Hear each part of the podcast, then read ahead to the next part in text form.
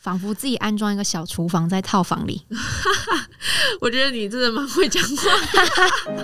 很厉害。对对，那嗨，大家好，欢迎来到 Nutrify 营养教室。我们是 Nutrify 营养师团队，你人生减脂的最佳伙伴。这是一个陪着你健康吃、开心瘦的频道。如果你想要一周花十分钟学习营养健康的知识，欢迎订阅我们哦。 Hello，大家好，我是怡如。嗨，大家好，我是子瑜。最近疫情严峻呐、就是确诊人越来越多。那嗯你有没有觉得就是不太敢去外呃去内用啊？有啊，像我自己就是啊，我最近都很少内用，我都会要么买外带回家吃，要么就是我自己煮，嗯嗯嗯，那我都会我都是叫外送，反正就是在家里吃就对了。对我也是就是叫外送或是自己煮。那嗯其实很多学生或是我们呃自己呀、也都会自己呃自备餐点，或是说在减脂的时候啊，如果能够自己自备餐点，其实也蛮省钱的。对对，然后也比较不会说就是吃腻，因为你这样就可以选你自己想吃的呃蛋白质食物。对，而且自己煮还有一个好处，就是说你可以看到你自己用的所有的食材跟原物料，或是调味，也都是你自己知道它加了什么。那有些外食的话，可能有一些调味啊，或者添加物是你不知道，或是你吃不出来、看不到的。对啊，所以因为你外食的话，你根本不知道它在呃调味上面或是加了多少油，其实你也嗯没办法确定。嗯，对，所以如果自己煮的话，你就可以抓那个油的量啊，或是你菜想吃多一点都可以。没错。对，所以我们今天就来跟大家分享五个小步骤，可以让你的备餐可以省时又省力。哦，所以今天这一集要讲自己煮的部对分，，自己煮的部分期就是待、哦。对，就是减少外食嘛。那我们今天就来出一个，就是自己煮，对，嗯嗯嗯 非常实用。好啊，好，好，那首先第一个呢，就是我们会推荐的蛋白质储备顺序。哦，为什么要有这个顺序的分别？对，主要是因为食材很有些食材就比较容易坏掉，所以说如果我们今天就是要一次煮大量的食物的话，对其实你有些东西就比较没办法放那么久。嗯嗯，对对就可能很多人在小套房或是在小家庭的时候，他一次煮饭要煮个可能会做个三四天的便当，应该这样讲，然后哦就对一次煮比较多的食物。没错，没错，或是说，嗯、我今天就是一个人住，所嗯以如果我今天就是每次都一定要煮一次的话，这样子的话就每天煮都很累，嗯那还不如就一次就是大量的煮起来。没错，对，所以这个时候呢，就是蛋白质的储备优先顺序就很重要。好对，那我们应该要怎么开始？就是应该第一步要先从什么食物开始会比较好？嗯，会建议说，如果你要一次大量准备食物，那就会先以鸡肉或是蛋为一开始的选择，优先选嗯择。对，然后再来就是猪肉，然后鱼肉，最后是豆制品。嗯嗯，那你觉得豆制品大概就是最多最多可以放几天？我觉得如果是不论是超市或是市场买回来，我觉得应该在两三天内再要赶快吃掉，就是在冷藏的状况下。对，我也觉得，或是说你要先，我觉得豆制品一定要先处理它。对，我记得有时候，如果夏天比较热嘛，因为它在嗯卖的时候，它有可能很多像市场，它是自己开放式开放式的，对，所以它在豆制品，它根本一开始也都没有冷藏。没错，对，所以如果你那个时候你当天买回家没有马上处理的话，其实嗯隔天很有有可能就酸掉了。对，有时候妈妈或阿嬷买回来就会想说，赶快煮一煮，不要在那边 拖。没错，主对要就是因为在贩卖过程中有一些因素是我们没有办法控制的，那豆制品又是容易腐败的东西，我们买回来就是赶快把它处理起来。对对，所以如果说豆制品的话，就是你要准备这类的食物，你就是准备好，然后大概就是两天左右的便当量嗯就好了，不用一次准备太多，不然的话很容易就会酸掉。没错，对，那鱼肉的部分呢，其实也是，就是但是它可能至少可以冷冻，因为豆制品不能冷冻，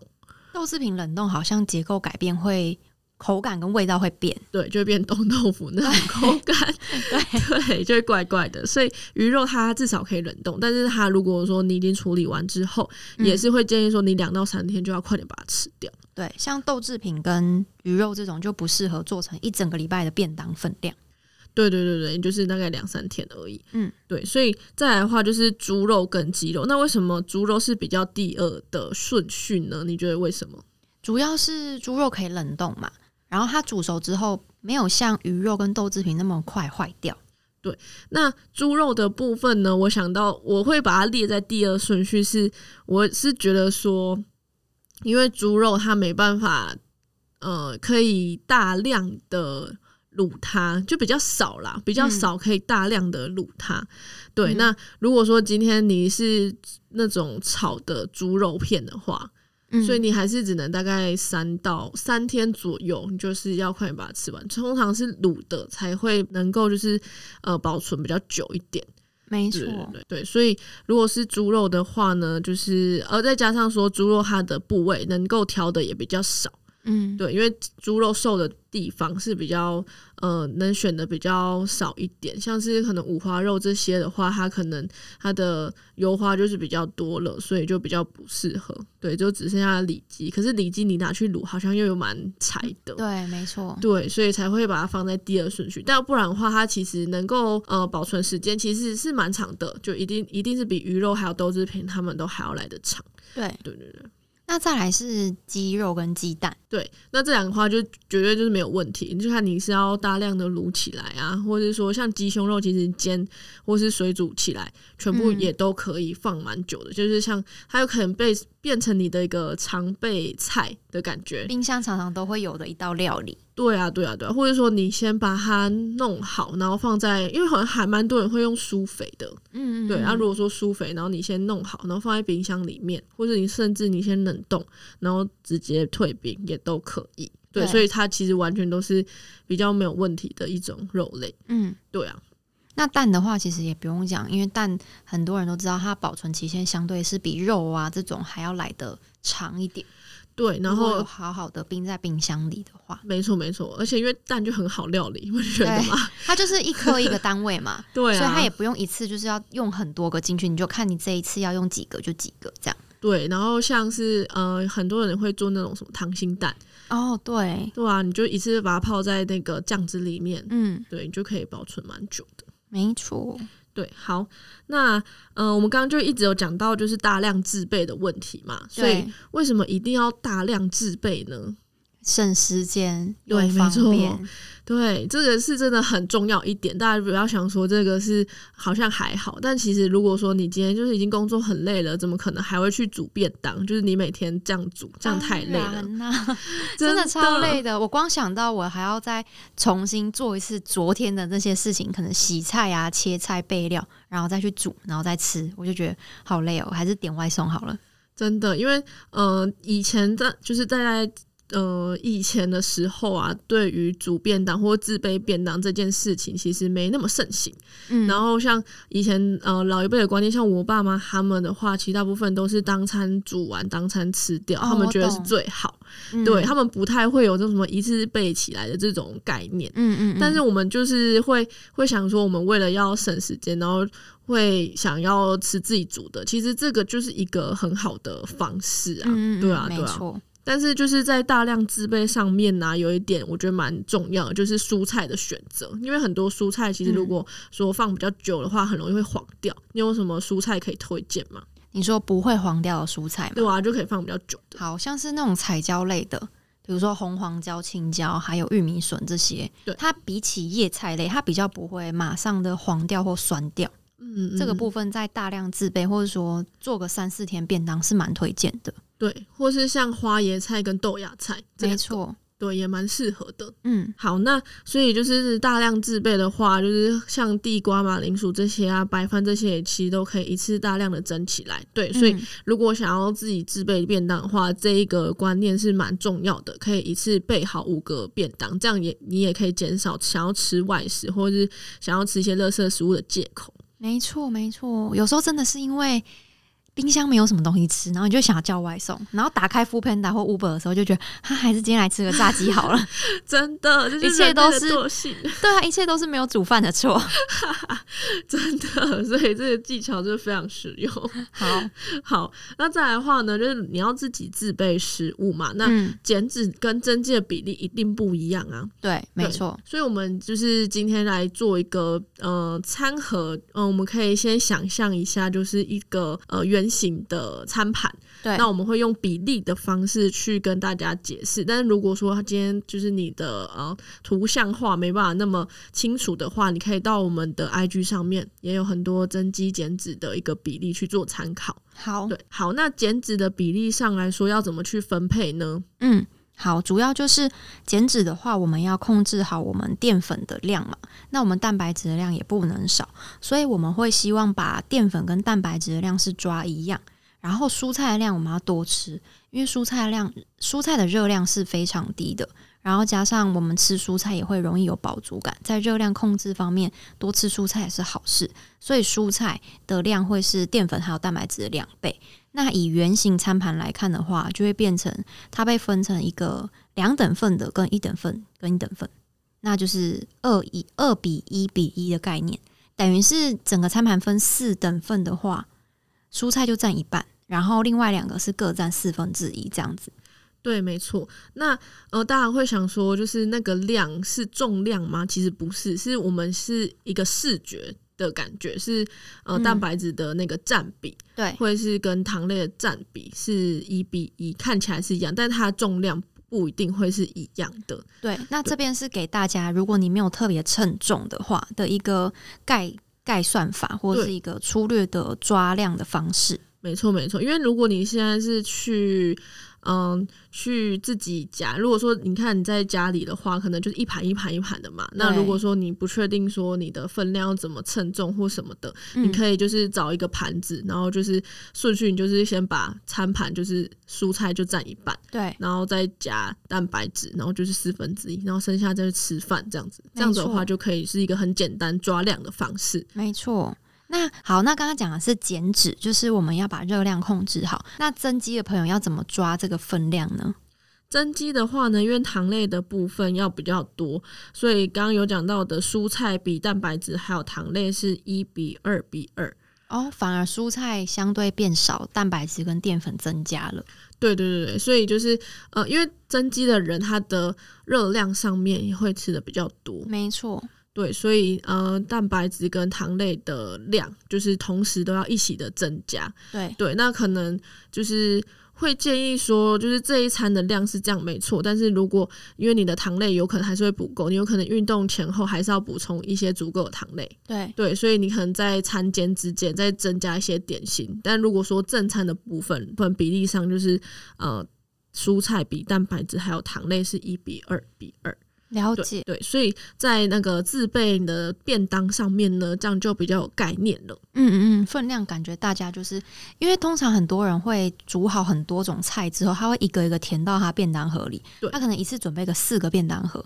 那在这个时候，就是你抓分量的时候，大家可以参考我们刚刚说的这个分量比例去抓。对，这是一个出估的方式。嗯对，好，那再来的话呢，就是如果说我们今天是一个租屋族，要怎么备餐呢？好，租屋族备餐真的是超麻烦的，而且有时候真的很头痛。就是先撇开你有家没有，事吗？ 我是租屋族没错，但我那边就是空间还可以，可是它没有附琉璃台，这就是一个问题。对但是有一个小桌子，那可能我就会用电磁炉或是其他的器具在那边烹调，简单烹调啦。对，那对于租屋族来说，我觉得要有一些厉害的或是方便的工具，才会促使你更想要去自备便当。对，因为以前大就是我现在住的是家庭式的，对所以就是有瓦斯炉。那以前的话，大学的时候也是只有用快煮锅跟嗯电锅这两个东西。对，对，那其实自备起来就会有一点点麻烦，就是只能煮一些像是水煮啊，然后蒸东西，就没对办法会是有那种爆香的的味道，嗯就是那些呃食谱其实都没办法制作。 对，你对要找还要专门找电锅食谱才有办法做出来。 没错，就什么一锅到底对什么的。然后吃久，其实坦白说真的会腻，跟那种在家里爸爸妈妈煮的是不太一样的。对对，所以我们这次呢，就是有合作一个快煮锅，就看到还不错的，因为它其实在内层里面它是有陶瓷涂层的，对，所以它就是可以用爆香的方式翻炒。对、哦，所以它不会粘锅或是很难洗这样子。对，它不会很难洗，就是完全它是呃，它不会就是会有那种就是有粘黏的感觉。嗯，对对对，所以说我自己在煮的上面的话，我会觉得说还是有一点点汤汁会比较好，因为我怕说就是会伤锅子。嗯嗯嗯，对对，因为它毕竟它还是是属于快煮锅嘛，它不是那种真正的不粘锅，嗯哦但它懂你意是思对啊，因为我是觉得说，如果它这样子的话，它的寿命可能会减短。哦，我懂了对。但是，一般的什么煎啊、煮啊，然后对轻微的炒是没有问题的，对，对就不没对，有问题的。所以我觉得，如果说像是什么三杯鸡啊，或者是嗯白酒烩鸡，然后或者说你今天要自己煮意大利面，其实也可以，因为意大利面哦它是有酱汁的嘛，我懂了。对，就不会是呃，如果你要干煎的话，我是嗯觉得可能比较难一点点。嗯，对，但是其他其实有一点酱汁，其实都蛮适合的。嗯，对，那呃，这是合作的名字，它叫做日本富丽生快煮锅。嗯，对，那它这次它除了有锅子以外，它也嗯会附上蒸笼，所以如果说你要是同时蒸地瓜或是马铃薯的话，也非常的方便。所以如果有兴趣的朋友的话，可以点击下方的链接。那在最后结账的时候，备注节目的名称 “Nutrify 营养教室”，就可以有优惠价格八九九哦。哦，那 Ruby 你自己已经有用过这个东西了吗我？哦自己的话，我是煮那个葱烩鸡，就是哎、蛮厉害的哎，我觉得还不错。所以煮起来是跟因为你家不是有瓦斯炉嘛，那你这样煮起来方便程度，你觉得呢？是差不多的 吗？我觉得方便程度是是差不多的，而且嗯它、我觉得蛮酷的，因为我以前就是快煮锅，它就就只能水煮，所以我之之前用快煮锅，其实有时候也觉得蛮痛苦的，哦，真的哦、就只能吃火锅啊我才懂会有那种感觉，然后嗯，不然就是你只能水煮鸡胸肉，要汤水很多的才适合用快煮锅。对它但完全没办法爆香。嗯，所以我们这一次合作的这个产品，它是可以做到煎啊，或是稍微的炒，这些都没有问题。没错，就是可以有爆香，然后就是你可以选择的食谱，你就会觉得那个量就变多了，你的选择嗯就变多了。仿佛自己安装一个小厨房在套房 里，我觉得你真的蛮会讲话的，很厉害。对对，那因为它就是有调，它可以两段式，它的火力有两段式。哦，比较小的跟比较大的，对，所以一开始爆香的时候，我就可能就切比较大一点，就让嗯就是蒜头是有爆香出来的，有那最个味道，对，然后最后烩鸡的时候，因为已经有汤汁了嘛，嗯那我就让它就是开小火，然后让它可以就是煨在里面，哦然后至少好像十五分钟吧。嗯，对，然后都是我觉得那个火候是刚好的，不会哦太大。那你在清洗的时候，你觉得是好洗的吗？因为你刚刚说它内层是陶瓷的涂层，对，我觉得蛮好洗的，就是它不会说就是会有那种。嗯，我不知道大家有没有看过自己家里，有时候会有那种黑黑的那我知种道很难刷火的那开种，太大的时候，，对，掉电，没错，我就是所以那这种快煮锅基本上不会有这种问题。对我目前用起来是没有这个问题，嗯对，就是蛮好蛮好清洗的这样子，嗯，对然后还有就是油烟啦，快煮锅比较不会有油烟。对，因为嗯呃，应该是说它如果说你不要用那种很大火的话，嗯因为它其实也没办法很大火啦，对对，所以它的油烟也是会很就不会到很多，嗯，对，然后后加上租屋主本来油烟也不能太多， 对啊，因为大家很介就麻意啊，有时候会染到窗帘啊、床啊，会有味道等等的。对，所以如果要有一个简单的小工具的话，我觉得这个还蛮适合的，嗯，像我自己在租屋的时候，我都是会用快煮锅加电锅，或者是一些也是像什么快煮炉，然后加一个电锅，我觉得这样就已经可以煮出很多东西了。没错，而且这样子的话，你同时有两个工具，其实就是呃在制备上面也可以变比较多元，嗯，对，也比较方便。嗯好，那如果呃大家有兴趣的话，可以到下方的链接。那如果真的不太确定要怎么购买的话，也可以私讯我们的粉砖 IG，我们也都会有呃专人可以教你。好，那再来的话呢，就是下一个最后一点，就是用即食品辅助。啊、我知道，直接买那个 那个，比如说冷冻的鸡胸肉，或是对冷冻的地瓜、冰烤地瓜那种，然后对整包放在冰箱没里。错，你嗯懂我。对，因为有时候如果你要一开始你就要准同时准备蛋白质、对糖类跟蔬菜嘛，这三个嘛，一定这三个都要准备。那、如果说嗯你今天就是用一个你的糖类，你都是全部都用冷冻地瓜来做取代，那你是不是只要煮肉就好了？你这样对啊就更省时啊！对啊，我觉得光煮这三个就已经很累 了，真的，